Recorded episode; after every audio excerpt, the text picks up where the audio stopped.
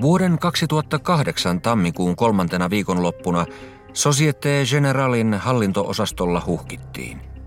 Työntekijät kävivät läpi Jerome Kervielin kaupankäyntihistoriaa ja selvittelivät sieltä esiin putkahdelleita, keksittyjä kauppoja ja olemattomia vastapuolia. Samalla paljastui kammottava tosiasia. Aivan vuoden 2008 alussa Kerviel oli lyönyt vetoa kolmen suuren eurooppalaisen osakeindeksin nousun puolesta. Heti johdannaispelin avaamisen jälkeen indeksit olivat laskeneet ja Kervielin positio oli painunut miljarditolkulla pakkaselle.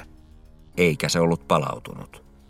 Kun virkailijat ynnäsivät Kervielin laittoman treidausposition tilannetta, luvut osoittivat, että Kervielin johdannaispositiot altistivat Societe Generalin 50 miljardin euron osakeriskille eurooppalaisilla osakemarkkinoilla. Se oli enemmän kuin pankin oma markkina-arvo.